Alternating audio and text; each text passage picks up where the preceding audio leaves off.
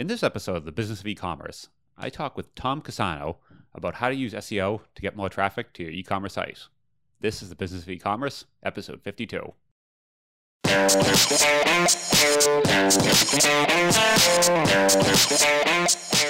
Welcome to the Business of E-commerce, the show that helps e-commerce retailers start, launch, and grow the e-commerce business. I'm your host, Charles Palleschi, and I'm here today with Tom Casano. Tom is an SEO strategist and the host of the Shore Oak podcast. I've asked Tom on the show today to talk about how you can use SEO to get more traffic to your website and hopefully customers and to help grow your e-commerce site. So hey Tom, how you doing today? Good, Charles. How are you doing? I'm excited to be here. Yeah, great having you. It, um, SEO is a great topic in e-commerce, so I always uh, I think I have a bunch of good questions that I'm even curious about. So definitely. Um, so first, just a little bit about yourself. You're SEO strategist, or what yeah, exactly do you do? um, uh, yeah, I've been practicing SEO for quite some time now, and I've learned a lot basically by uh, learning from others, right? Because there's no college degree in SEO, so everything you learn, uh, you have to be, you know, primarily self-taught and learn from others, and then also through experimentation and doing things that experts said, oh, you know, you do X, and then it's going to help you rank higher and get more traffic. Then do X, and I wouldn't get the results. So a lot through the school of hard knocks, knocks, and the uh, process of elimination as well to drive results. Because ultimately, what anyone wants is to get more traffic to their site, uh, get more customers, grow their business. Yep. And I feel like SEO, there's a lot of myths, there's a lot of kind of things around it. Um, the first thing you you hear all the time right now is, "Isn't SEO dead?" And is that true? Or Yeah, there's definitely a lot of myths. It's it's a weird space. You know, Google's algorithm is a black box because the more people know about it, then the more people try to manipulate it. And you know, that's what Google's been battling for the last two decades is all kinds of spam and people trying to manipulate the rankings. In terms of SEO being dead or alive, SEO is very much alive. Uh, if you have a website uh, and you look over the last several years of how much traffic it's getting, um, you know, unless of course, you know, I don't know, there was like a penalty or some other change to the site. Um, I've seen, you know, the the traffic and the, the amount of search volume to Google uh, basically continue to grow over time. The change has been that Google is starting to give answers in the search results page itself, which means that not as frequently will people be clicking on those search results and becoming traffic to your website. Um, so that's been posing a challenge, uh, certainly going forward for people that have been using SEO to get traffic to their website. Uh, and then you have things like voice search, which is at the time of our recording now, it's still very early, um, but maybe two, three, four years from now, uh, things might pick up where people are searching by voice not by you know on their let's say like typing on their mobile phone or on their desktop so rather than visiting a website uh, th- so things are definitely evolving, but fortunately, it's slow enough that you know into 2019, into 2020, it very much matters. And, and you know, I've seen e-commerce sites get ridiculous amounts of traffic from SEO. Uh, we could talk more about that, but um, yeah, that's definitely something we hear. SEO is dead. Yeah, I feel like you keep hearing that all the time, and then you see some contradictory post of someone who's getting 90% of their business through SEO, and you know, for every one person who says it someone else, it goes the other way. Because um, you hear a lot now of you know um, social ads, that sort of thing, um, influencers, things like that. Um, but for every one of those, you also hear still of someone that's purely SEO based. Well, I mean, SEO has died like a hundred times. You know, every I don't know how many times a year someone says SEO is dead, and has been said for years, and it doesn't die. I mean, it's the kind of thing that if you look out 10 years from now, it could be vastly different or, you know, like a way smaller proportion than what it is today. I mean, things are definitely going to change and evolve. And you can say that about almost everything. I mean, you know, Facebook ads or who knows what in 10 years things will look like. But for the, the next foreseeable years, it's, it's, and even today, it's not dead. It's changing, it's evolving. Um, but, you know, it's, it's fun. And I get it, right? It's like, there's a lot of uncertainty. Like, what will it be like, and will it matter? Especially if you're getting traffic today, or you're thinking about investing today to get more traffic tomorrow you know, figuratively speaking, not literally tomorrow. Uh, you know, you want to think about those things. So, so I guess that's a good question right there on what are the things that because the SEO itself doesn't die, but the tactics do, right? On there are some specific things that um, we are talking before the show of like spammy backlinks, that sort of thing, where years ago you could just get backlinks from these like nonsense sites, you would rank well, and that you would do great. That's come and gone. What are the things where right now you see like what are, what are some things that are right now are still working or the best practices today that you should be doing? Yeah, yeah, that's a really good question. Um, if you want to think it from a, from a high level, uh, you could think broadly about what Google is ultimately trying to do is give the best results to their users and help their users find what they're looking for. So if you can help Google do that, you're going to be optimizing and you're going to be doing SEO in a way that should be sustainable and durable for the long term.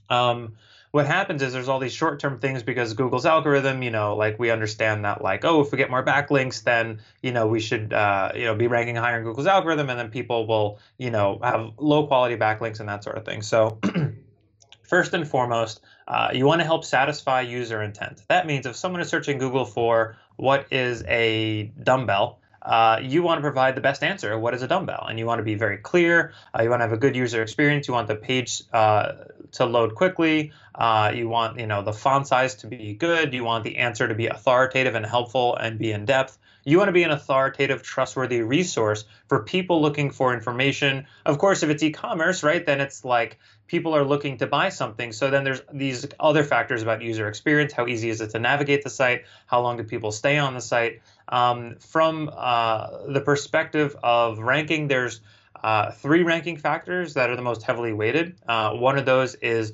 authoritative and trustworthy backlinks to your site. We can talk more in depth about that. Another one is keyword research and optimization. So we want to make sure that um, we're we really know what people are searching because you know in layman's terms is not always what we would think as a whether you're a business owner or a marketer uh, we might have our terms we're using and the rest of or it's, it's interesting like if, if i'm trying to do seo for uh, a business in the uk the terms are completely different uh, so we really need to get the data and understand how many searches per month are happening and then once we do all that we need to make sure we have pages on the site that exist that are targeting those keywords and that are optimized for those keywords in the title tag, in the URL, in the header tags, in those important pages, uh, important parts of the page, so that Google knows it's very optimized and very relevant. Um, the other I typically say is content. And again, content in an e-commerce word is, is a little um, might not always compute because we're thinking, oh, we have product pages. Um, and you know it's it's you know there's product descriptions maybe there's information about the product but you're not writing like a, a you know 2000 word piece of content uh, on that kind of page but i do believe that for e-commerce sites content is still very valuable and can be very effective especially if people are uh, searching things like you know uh, best computers 2019 or um, best uh, anniversary gifts for women or you know, there's all kinds of these things and content actually can perform pretty well especially if your e-commerce site uh, or sorry especially if your competitors in the in your niche are not creating that kind of content.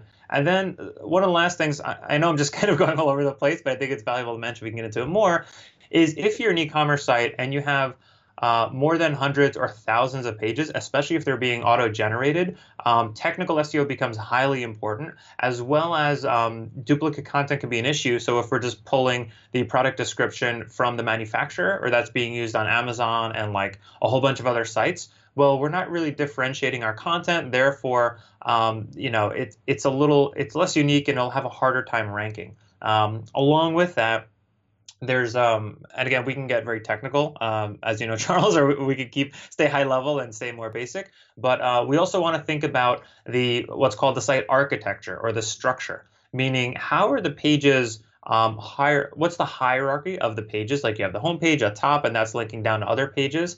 And then how are how are everything structured across the site? Are there category pages within the categories? Maybe there's subcategories and there's those different product pages. And then how are they all linking together? Because google uses the internal links of the site as well to get a, um, indicators or signals of which are the most important pages so I, I, know I just mentioned a lot there, um, but SEO is complex. Google's algorithm is complex, and it continues to get more and more sophisticated as Google's technology gets more and more advanced. Yeah, I think that's a, so. I just want to make sure I hit everything here. Uh, I mean, there were a few things. So point one was definitely the backlinks. Um, what was the second thing you just mentioned? Yeah, second is the keyword research and optimization. I chunk into one thing. Yep. And then the actual the third, content. Third thing. Yeah, the third thing is content, but yeah. um, you know, for I, that's kind of my my usual uh, approach. But for e-commerce, it's kind of shifts, you know, because it's not primarily content. Things things are changing with, uh, you know, if, if you're an e-commerce business, it's very different than if you're, you know, Huffington Post or uh, a software company or something like that. So I said content, but then I was like, mm, this might not be as relevant if you're an e. I mean, it is like content certainly is important, but there's all these product pages, and then I wanted to spiel about product pages. Well, that that's about the product pages, right? Because there's a couple different ways you can attack that whole content thing, um, or, just at least approach that where you are generating product pages, and some of these folks are doing drop shipping. They pull in descriptions, like you said, right from the manufacturer. Um, they might be they might be one of hundreds of different people that have these pages, same images, same descriptions. They pretty much it's the same page, just using a different platform. How do you actually do you rewrite thousands of products? Do you put your own spin on it? Like what do you do to actually differentiate your pages from the other hundred people with the exact same product, same image, same everything? Yeah, that's a great question. Um, because the problem is it becomes not very scalable if you have thousands of product pages and each one has a description of X number of words. And you, so, um, and I think a good starting place, and this is basically how I cut my teeth in SEO, is to do an experiment, right? Take, uh, and, first you have to know like uh, the keyword you're trying to rank that page for. Uh, you have to know uh, what the position on average has been. Like, let's say it's been in position 15, you know, and you know that. And how, so you how do you find out 10, that? What, how do you? Yeah, that's a great question. Sorry, uh, I just kind of assumed that. So there's lots of software that can track that for you and report that to you. Um, some of it, you know, I think there's there's various ranges. Some of it might be $100 a month, might seem like a lot to people. Some of it might be 10 or 20 or 30, 40 dollars a month. But um, there's other ways to get the data that might not be as accurate, like uh, Google Search Console, which used to be called Webmaster Tools. Um, but that it's not a very good indicator because it, it fluctuates. Another way to do it is to open an incognito window in your browser search for that keyword and just manually look at where you are. And that's probably the easiest way, right? Especially if there's three or five keywords you really care about, you know, you could be checking that as much as you want. And incognito is the key there, right? Where um, it doesn't know who you are because if you log in with your Google account and it's your search, it tails the search to you. So you might look higher than you really are. Versus incognito, it's like a fresh view of the world every time. Exactly. Yeah, Google will personalize the search results because we all have our preferences. And have you ever seen in this in in the results it'll say you visited the site like three times before? So, so you probably visited your site like a bajillion times before. So it's gonna you know so yeah, incognito will um you know won't use all that data those those cookies you're not logged in. Uh, there's localization as well, uh, meaning. Yeah. Yeah, if I'm sitting, if you're sitting in Boston, you do a, you know, it's gonna, you're gonna see different results than I see here in New York. So that's something to consider. Uh, which in incognito, I don't think it will remove that, or sometimes it might say, I want to know your location. But one way or another, you basically want to have a sense of like where are you ranking for that keyword. You have a baseline. Then I would want to do an experiment and say, okay, let's take uh, you know, you have a control and a test group, and uh, let's take 10 or 20. Let's rewrite a product description. Let's put our heart and soul into really coming up with something that's good for humans, right? Because we're not just trying to fool or trick Google. Um, and Google's using user engagement signals. We want to make sure we're using the keyword we're trying to uh, rank for in that description. Uh, and let's see, you know, let's let's do 10 or 20 pages, and let's look uh, two weeks later, two months later, see if there's any impact or any change at all. Um, if you're a smaller site with like almost no traffic, uh, and you know, we, we could take a look at the number of backlinks or some some metrics on um, how authoritative your site is based on the backlinks coming to it uh, we might see that it's you know a small site, a new site, not much traffic, has very little backlinks or very little uh, what's called domain authority, which is one of these metrics. And so in that case, you can do all the optimization in the world, but if you don't have any authoritative links from other websites on the web, you're like never going to rank higher because Google uses that as its number one trust and authority factor to rank your site. So it's a we again, Google's algorithm has all these different ranking factors, which makes it relatively hard even to explain because I might say one thing, but it might not be relevant for another e-commerce site, right? If if you have Amazon, you know, you can make any on-site, on-page change, and it could drastically affect its ability to rank because it probably has the highest domain authority of any e-commerce site on the web, I imagine. Um, Whereas, you know, if you have some teeny tiny site, uh, you could rewrite all the product descriptions and might do nothing, but you get one backlink from like the, the New York Times, and boom, your traffic goes up by like you know 50% in a month or 200%. Like who knows? So there's all these different ranking factors. So does that does that help? Yeah, it sounds like one of those things too, where you almost have to TikTok back and forth between the on page and off page, or vice versa, where you know if you're just starting off like you said, doesn't matter what product you have the best product descriptions you want. You could have videos and testimonials and everything, but if no one's linking to you, you're just not going to rank if you have a brand new site. So you start off there, get some traffic, get ranked somewhere in Google for some, you know, bizarre little long-term keyword, and then start working that on from the on page. And then at some point, when you get something ranking, TikTok back and say, okay, let's get some backlinks maybe to these individual product pages because that's another way of doing it, right? People aren't linking to your root domain; they're actually linking to like a deep link into, hey, here, so, you know, maybe someone else is doing that article on top 10 Mother's Day gifts, right? They might be linking to specific products on your page. And when they do that, that page gets the authority, right? So then you can kind of, at some point, even try to go deeper than that, right? Yeah, 100%. You, you had a lot of really great points there about like getting uh, backlinks to a specific page because that'll help that page rank versus just to the homepage. Um, and yeah, I, I mean, I, I find that typically uh, broadly speaking, there might be three situations. One is a relatively a, a, site that has very few backlinks or domain authority. Therefore, in that instance, I would want to focus on building backlinks primarily to the point where I wouldn't even. I mean, unless there's like the there's no keyword research and no optimization. You know, if there's something, some kind of starting ground, I would focus primarily on link building. On the other end of the spectrum, go ahead. The nice thing I was going to say is a lot of the e-commerce platforms nowadays too, they do somewhat of a job right already, where it's not like um you're not you know you don't go to the site and has like no title tag at all. They generate something. They put something reasonable in there based off a product you know name that sort of thing. So like you already start you start off better today than you did before, just based on the platforms are all, you know, whether you think Shopify or BigCommerce or Magento, they all do something pretty well now, which is nice. Yeah. Um, yeah, no, you, that's great. I, I, guess the point I'm trying to make is about keyword research. Yep. Because uh, you know you might uh, have a, a title or name of the product uh, that people are searching for something else, or there's another opportunity with like long tail keyword. But you're right. I mean that's a great point. How, no, how do you actually start? So when you start talking about getting backlinks, um, kind of like we are talking about before, there used to be, hey, just you know, get some. You people were spinning up some blog somewhere that had no content on it, and they would just link to a site, and it was just like a link farm basically, and somehow that would make you rank better, and that was like a thing for a while. That's no longer a thing. Don't do that. It's a bad bad idea.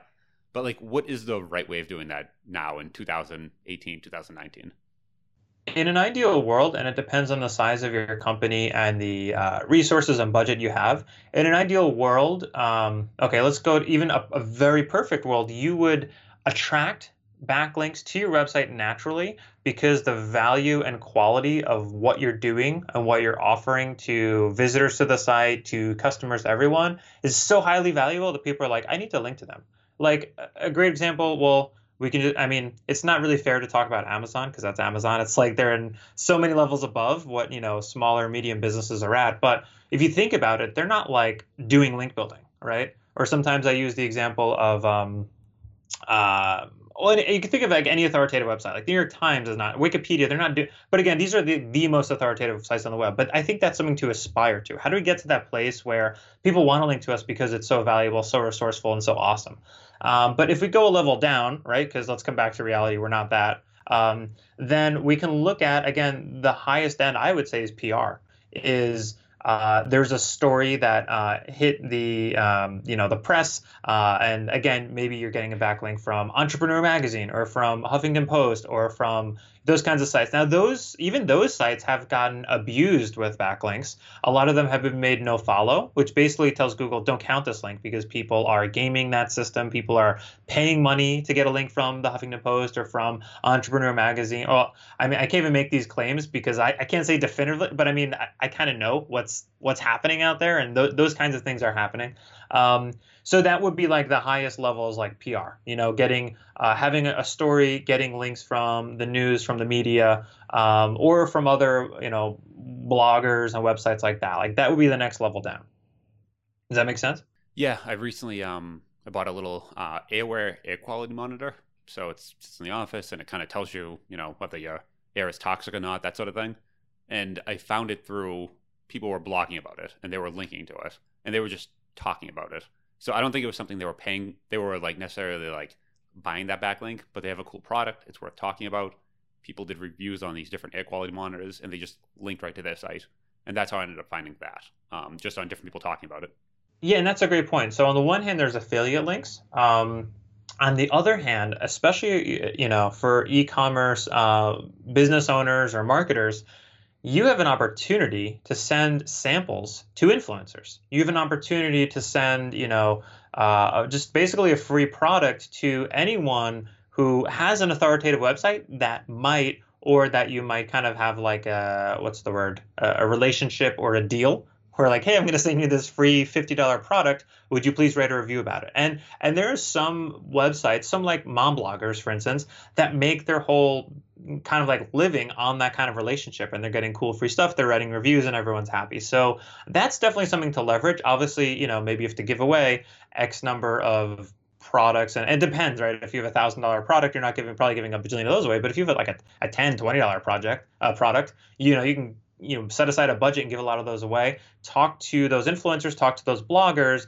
and see what you can do so that they might write a review for you and boom now you have links and now you can scale that up because it could be a very virtuous cycle um, uh, where you know you're getting more links now you're getting more traffic now you're getting more revenue now you have more money that you might allocate to getting more people to you know review your product and get more links. Now, the caveat is it's I make that sound like very easy. I don't want to fool people. It takes time. It takes work. You have to do it right. You have to learn. You know, to build those relationships. You have to, you know. But I mean, ultimately, it, it can uh, be a self-perpetuating cycle. Yeah, it, the one thing that's harder, more difficult with that. So with my example of like the air filter, they have maybe three SKUs. That's it. Um, they build these; they're the only ones with these, that sort of thing. How do you do this when it comes to like a drop shipping, something or where you know people are just resell like resellers of a product and not creating their own products? Because at that, it's first harder to send samples. It's a little harder to differentiate yourself. Like, are there any kind of things you can do to stand out from the pack? Because there'll be a lot of people selling that exact same product. Um, do you have any kind of tips around that? Yeah, I think it's definitely more challenging if you're reselling the same product because you know if uh, there are much bigger companies or e-commerce sites basically selling more or less the exact same product great question how do you differentiate so i think that it's a higher level business question as well but um, i think you know i think a, uh, for, i'll just give you i'll just give you an example i think a great way to differentiate is if you had some kind of free tool or free calculator um, you know that could be a valuable thing that people might link back to people might find valuable people might talk about share on social might uh, create more awareness and get more backlinks. Another idea, I mean, people have done infographics in the past. Those have become a little played out, right? We've seen infographics forever. Um, what else? Con- I mean, I, again, I think content or valuable resources. I saw, um, uh, well, this is actually one of our clients. They have a, an, uh, I think it's an affiliate site in the mattress space but their reviews like so basically from a content standpoint their content is so ridiculously in depth and like have you ever gone to you know a page like that where someone like slept on the mattress for weeks and then they talked about it and wrote about it and all the pros and all the cons and like their full experience you know and then you have this like really long report you can't find anywhere where else on the web. And then when search, someone is searching for you know insert product name and the, the word reviews or insert product name uh, and you know I, there's just these opportunities where uh, as an entrepreneur as a business person you have to try to find you know if the other four competitors in your space are not doing anything around this, right? There's this great opportunity. They're not doing content, or there would be this helpful, valuable tool or calculator nobody's doing, right? Maybe you strategically say to yourself, "I'm going to build this, uh, you know, on-site opportunity, uh, and then you know try to get more awareness and promote it and get more links to it." Yeah, I like the idea of actually using content in e-commerce. I feel like a lot of folks just kind of use the products themselves, kind of just dump it on there and hope it's going to work. But actually, like at some point you need to create your own you need to create something. Um, if you're not creating your own products you might need to create your own content create your own something. And building your own like lists reviews anything like that some kind of long form content that's unique to you to your site um, that's now an asset.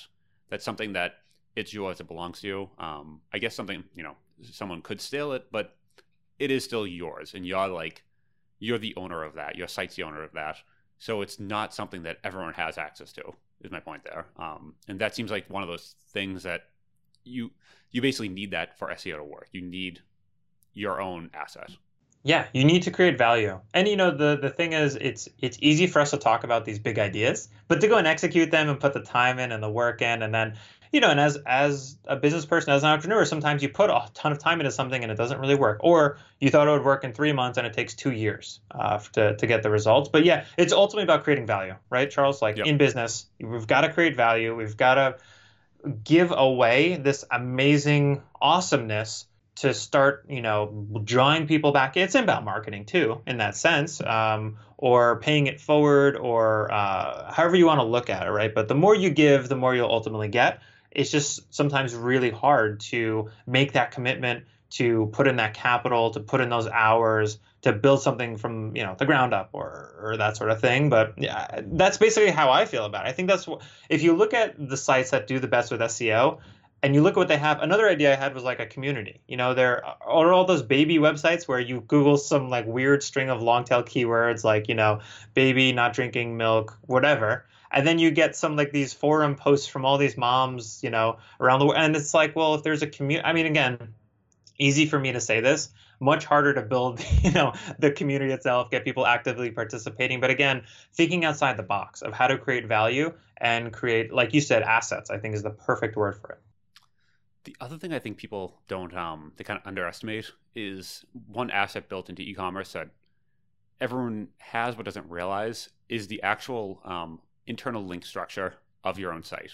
And that right there, I feel like that's one of those things that everyone has something. You just come up initially, you just like come up with some basic structure, like large, medium, small. Some I don't know, some structure that's extremely simple, and you start categorizing products. But if you actually spend time doing that, I feel like that in itself is its own asset, really where somebody can come and say, um, I've talked about on the show before. Back in the day, we sold um, popcorn machines, different sizes.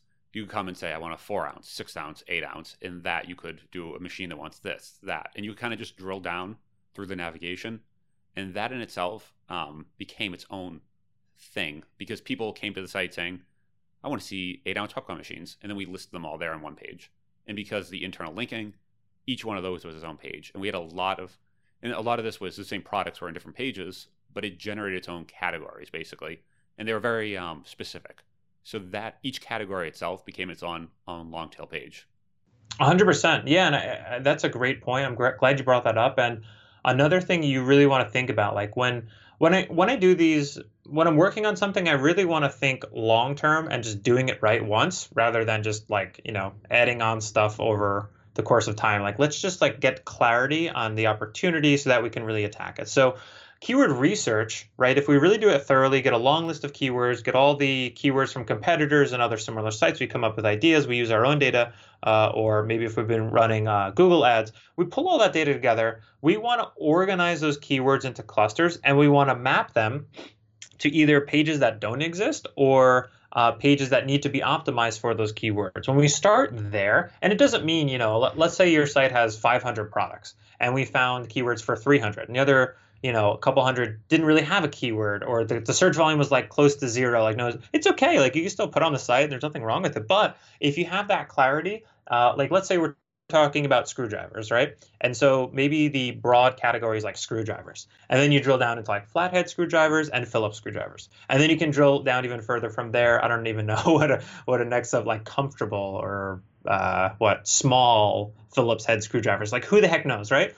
You get that whole structure and actually kind of lays out and dictates to you what you need to optimize for. And you need to have a page that's you know so you want the category at the, the highest broadest level and then you want some of those subcategories or the actual product pages being more towards those specific keywords and like you said the long tail keywords. It's really interesting in the e-commerce space. I mean I remember speaking to someone a year or two ago, and they were selling some weird kind of like car parts, and they had like thou- I don't know tens of thousands, some ridiculous amount, and they would get this long tail traffic from people just searching part numbers, right? And there's e-commerce businesses out there where someone puts in some weird like long string of funky thing that they can't really find anywhere else, and these guys, you know, these the, each one of these kinds of long tail keywords might get zero to three searches a month or five. But because they had tens of thousands or whatever, you know, they would get all of this traffic. And I, I don't even think, you know, like those pages were that like well done, but it's not like there's no one else offering those products. So there's a lot of ways you can attack this for sure.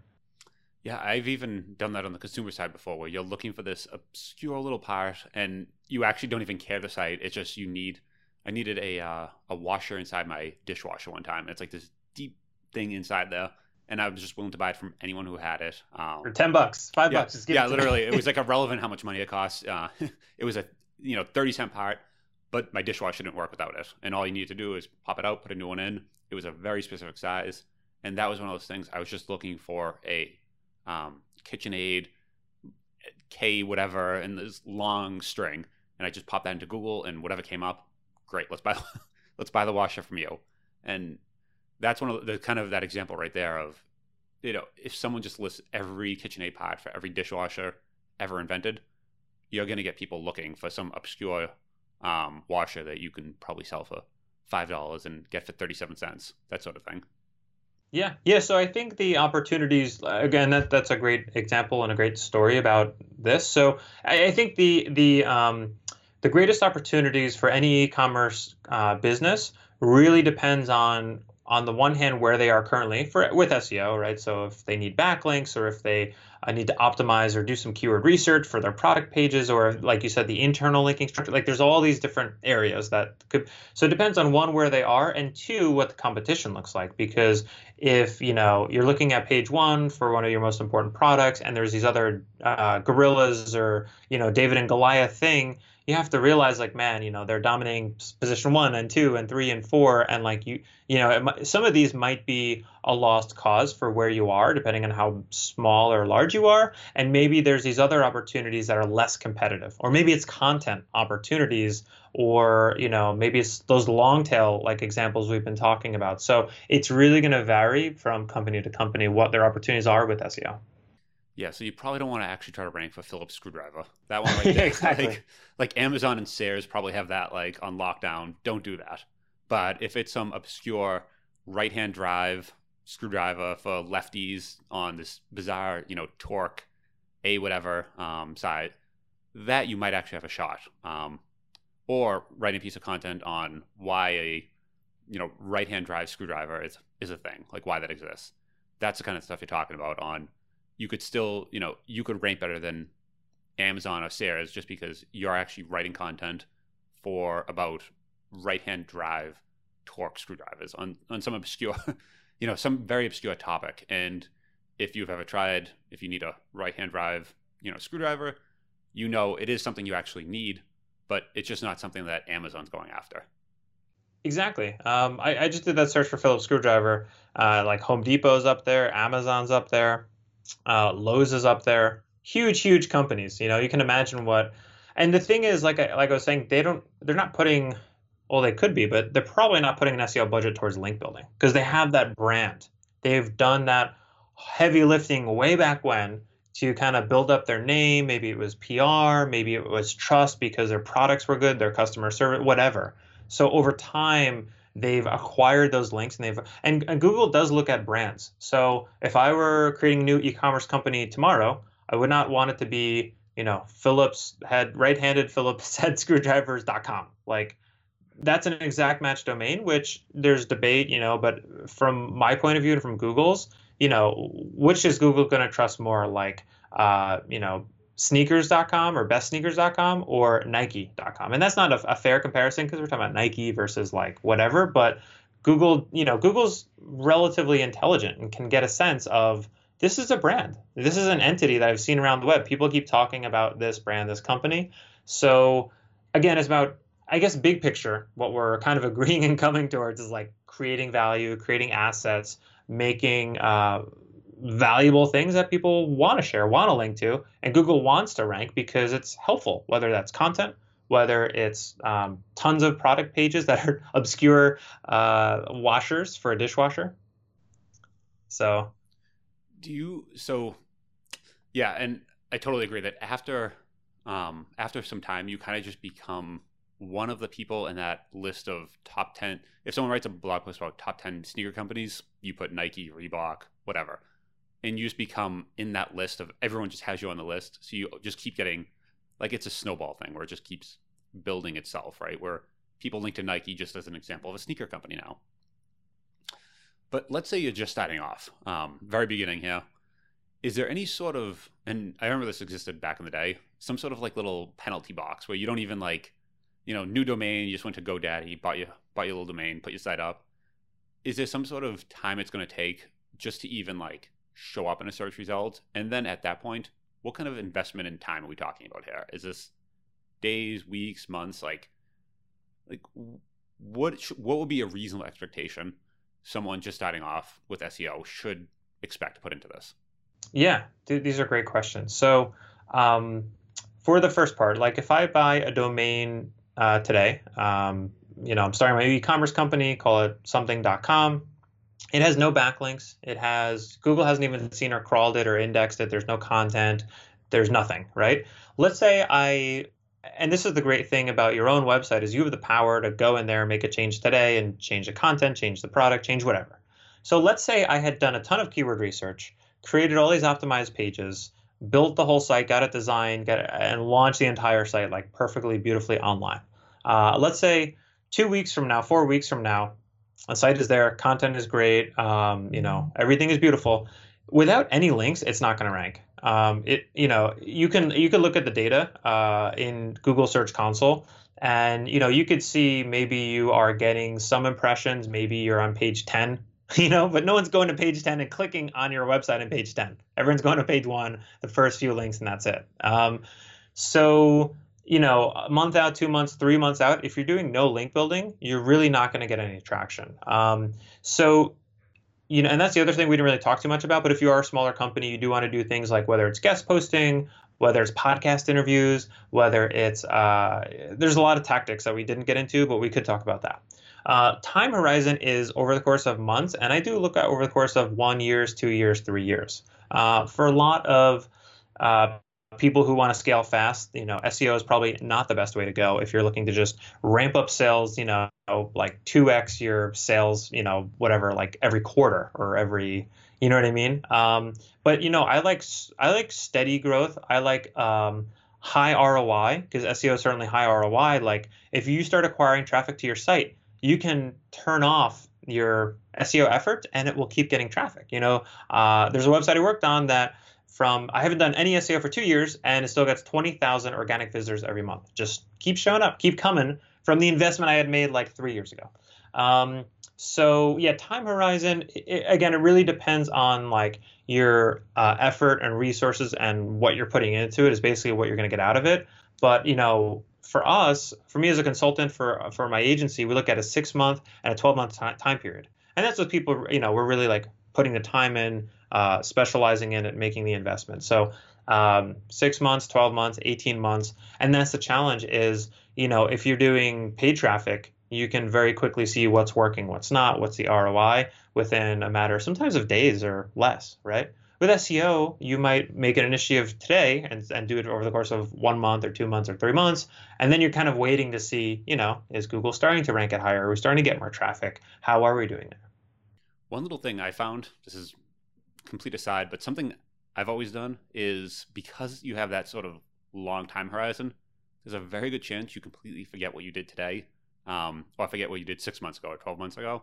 So, what I've always done is actually every time we make any change that could impact SEO, we go into Google Analytics and annotate that day what we did. Just some basic description so we understand, okay, we changed all title tags and appended them with X on you know six months ago and then if you start to see, you know, the graph move at some point and you run your analytics and you start wondering, why'd this happen? Like before we did that, we had no idea ever. It was just like, why'd that happen? And the, you just kind of went like that. And, you know, no one knew. But after, ever since we knew that whole annotation thing, we can look back and say, why'd that happen? And then make some reasonable guesses, like, oh, might be related to this. And then try again and do some other thing around that. And kind of this like iterative testing process, I've learned that as long as you note those things down, you can kind of expand upon them in the future. That's a great point. Yeah. And, I honestly didn't even know about that feature till like a year ago. And then a client was putting those annotate. I was like, this is great. I could say I made all these changes, put that note into analytics. Then when you look back, and sometimes you might have done nothing and you see some jump or some change. And then I'm trying to go back and investigate like what happened, what changed. And sometimes it's offsite. Sometimes you got a backlink or something happened you know, might have been externally or something you didn't know. But yeah, I think that that's a great point because again, you really do want to see what's driving impact. Any good tools you use to track backlinks or anything like that? Um, I know Moz, Ahrefs, that sort of thing. Any of those you recommend, like, dislike? Exactly. Yeah, I use Ahrefs. Uh, I use SEMrush. Um, Moz. I love their brand. I don't use their software, um, but it that's good too. Um, and there's a whole bunch of others. Like I don't even know because it just becomes this infinite list of like all these SEO software companies doing. But really, with the you know Majestic would be another one. But really, the value is how many, how much of the web they can crawl uh, so that they can find those links. Because the problem is Google, uh, Google's not even crawling the entire web. Um, and then let's say Google's crawling a percentage, and then Ahrefs I think is probably crawling like 30% of what Google's crawling you know, and then you might have smaller companies that are doing less of the web. So maybe Majestic is doing, you know, a, a smaller portion of what AH. So you want to basically find one of those tools that has a big enough index that they're catching and finding those links because web is huge. You know, and you could put a link on one of your pages on your site today. Google might not come back and crawl it for who knows. It depends on the site, right? If it's a small, tiny site, could be weeks, could be longer. You know, if it's a big site, like could be within hours. And it depends also, there's a number of factors on even how often you change those pages. I've realized like if you have a front page that's changing every day, they come back more often because they realize each time they come back, that's another change. So they come back more often. But if you have that product page for that washer that you haven't changed in four years, they probably don't hit that page every day. It's just a waste of time. They know that. So they optimize based on those sort of things as well. I've kind of come to find from, you know, looking at server logs yeah, 100%. Um, and they'll give you that data as well in Search Console so you can see, you know, how many pages they're crawling every day. And I've actually found, so for smaller sites, it doesn't seem to be a problem. For bigger sites, let's say an e-commerce site with 10,000 plus pages, uh, you do want to look at, you know, like crawl budget or, you know, there's e-commerce sites with millions of pages, right? And for sites like those, they're not even getting all their pages actually indexed. There's pages on the site that Google has never come to and never seen because Google has to allocate their resources across the whole web, and there might not, you know, if your site is that huge, Google's not going to put all their crawling effort into your site if it's not an Amazon or you know what I mean. So uh, definitely, yeah, very important things to consider for sure. Yeah, we've seen that with um, people doing drop shipping, and they go to manufacturers. Each one has, you know, a list of 500, 800,000 products, and they just maybe go to five different ones and dump them all on their site, and then wonder why there's no pages that are really ranking that well.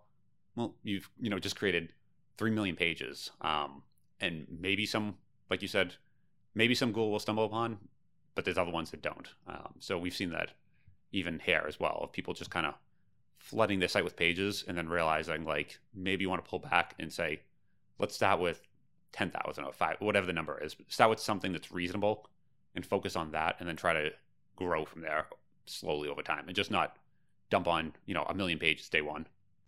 Yeah, yeah, that's a great point about drop shipping, and I haven't thought a lot about drop shipping, but now that you keep bringing it up, it really makes me realize how important it is to differentiate, how important it is to have something different. Because if if you're a drop shipper and ten other people can be drop shippers, or hundred other people can be drop shippers, you know, you have all this competition, and some of those guys might have more backlinks. They might have been around three years longer, five years longer, ten years longer than you have. Uh, so you really have to figure out what is your differentiating value. Uh, can you take the time to maybe write some customized product descriptions or some fresh content or you know build a bigger brand, get some PR? Like there has to be something different. Otherwise, why is Google going to rank you over the other 20 drop shippers that have the same exact product? Yeah, that's a great point. Have you have you ever seen anyone, and this is kind of a, a newer thing with Amazon, where folks are kind of white sourcing their own product, white labeling it, selling it on Amazon. So it's a product page, but they kind of like own that product page. They're the only ones. Um, they have um, brand protection on Amazon, so they're the only ones listed on that page. But it is an Amazon page. Do you see any folks doing SEO on those pages and basically using Amazon.com as their like trusted domain, but they control the content? Yeah, yeah. I mean, so it's something that I have no experience in I'm not an expert in. But the interesting thing about SEO is it's not really just for Google, like you said, it's for Amazon. If I'm searching for best men's razor, there's a whole competition on the search results within Amazon for that. Or if I'm searching on Google, you know, maybe Google Amazon's going to list a specific product page. So within the platform itself, like Amazon, you can do SEO within Amazon. Uh, and that's not just Amazon, you know, for apps, right? If I'm on the uh, Apple App Store, uh, and I'm, you know, I want to rank for, I don't know, whatever my game is, like shooting game, then, you know, there's SEO for that, right? What are those ranking factors? Uh, and all of those algorithms have their own way of doing it. So Amazon's algorithm uh, very different from Google's. You know, maybe it's also number of reviews and how high is your score and how. I mean, they probably have also a very sophisticated algorithm with a lot of different rank factors, which you would need to figure out what are the ones I need to pay the most attention to. But certainly, that's that's an area that I've seen some growth in. Uh, I mean, it's almost like anything that will show you any search results and rank them in an order for you is like SEO or is like an algorithm. Even platforms like Upwork or Clarity.fm, I don't know if you heard of those. Yep. Um, they're all algorithms, you know? Say LinkedIn, like even LinkedIn's newsfeed, and of course Facebook, right? Those are algorithms, and there's ranking factors within those algorithms. So I started going on a tangent, but yeah, like Amazon and those for sure. No, it's a great point because even great example podcast rankings on iTunes. If you go right. and search there, it turns out their algorithm is actually not that sophisticated. It's pretty. so it's like so, what the number of downloads, yeah, of yeah. It's very basic, and people like still like keyword stuff and do some like very like. It's like, it's almost like Google like ten years ago it was basically like the iTunes podcast search right now. It's and it's bizarre that it's still that like. Well, because they don't have as many people trying to game it. Yes, that's the th- and that's the thing. It's some of those smaller platforms is not as many people trying to game it, so they're much simpler so trying to go and game Google right now, you're not going to do it. But if you're in some trying to game the Upwork search, you might actually be able to, which is kind of the interesting thing to that too. On its, yeah. it's just less competitive. Um, and like you said, these are all their own version of SEO. So sometimes even not playing in like the the Google, Yahoo, Bing type pool, you're actually more you're trying to compete on Amazon, and maybe that's just you know less competition. Instead of you're competing with everyone for that same washer page, that KitchenAid washer, there might only be, you know, half a dozen people selling on Amazon, and you know you're going to be there's only half a dozen people, you'll be in top ten automatically. And it's a lot yeah. easier to compete in that small pool sometimes, and they're 100%. just less sophisticated. Yeah, hundred percent. And your market's there, buyers there, people trust Amazon. They're going on Amazon. They're looking for products that you sell, and if you could rank there, again, it, it becomes more competitive, right? If we're going after highly competitive things, but like you said, if it's very specific products like that washer, you know, those will be less competitive naturally. So, yeah, I think that's that's a great point. I think think that's helpful, Tom. It uh, definitely. I think uh, maybe we'll do a show. We'll do a show a year from now. We'll Be talking about how to rank well on Amazon, and that'll be the maybe Google SEO might be dead, but then we'll have Amazon SEO and you know Jet.com and not going to be dead, Charles. Not yeah, it won't won't be dead, but voice search, you know, be voice search SEO. Yeah, maybe maybe that's next show. We'll be talking about that. So yeah, awesome. If people want to find you, find more about you, where can they uh, reach you? Yeah, so the name of my company is SureOak. That's S U R E O A K like an oak tree. My name is Tom Casano. You can Google me. You can Google the company. I'm on LinkedIn, so please connect with me on LinkedIn or find my website. I mean, you know how it is, Charles. We're all over the web, right? You just search a name, you can find like. So yeah, please connect with me and and thanks for listening. Thanks for the opportunity. It's been fun. Yeah, thanks. It was great talking with you. Thanks so much, Charles.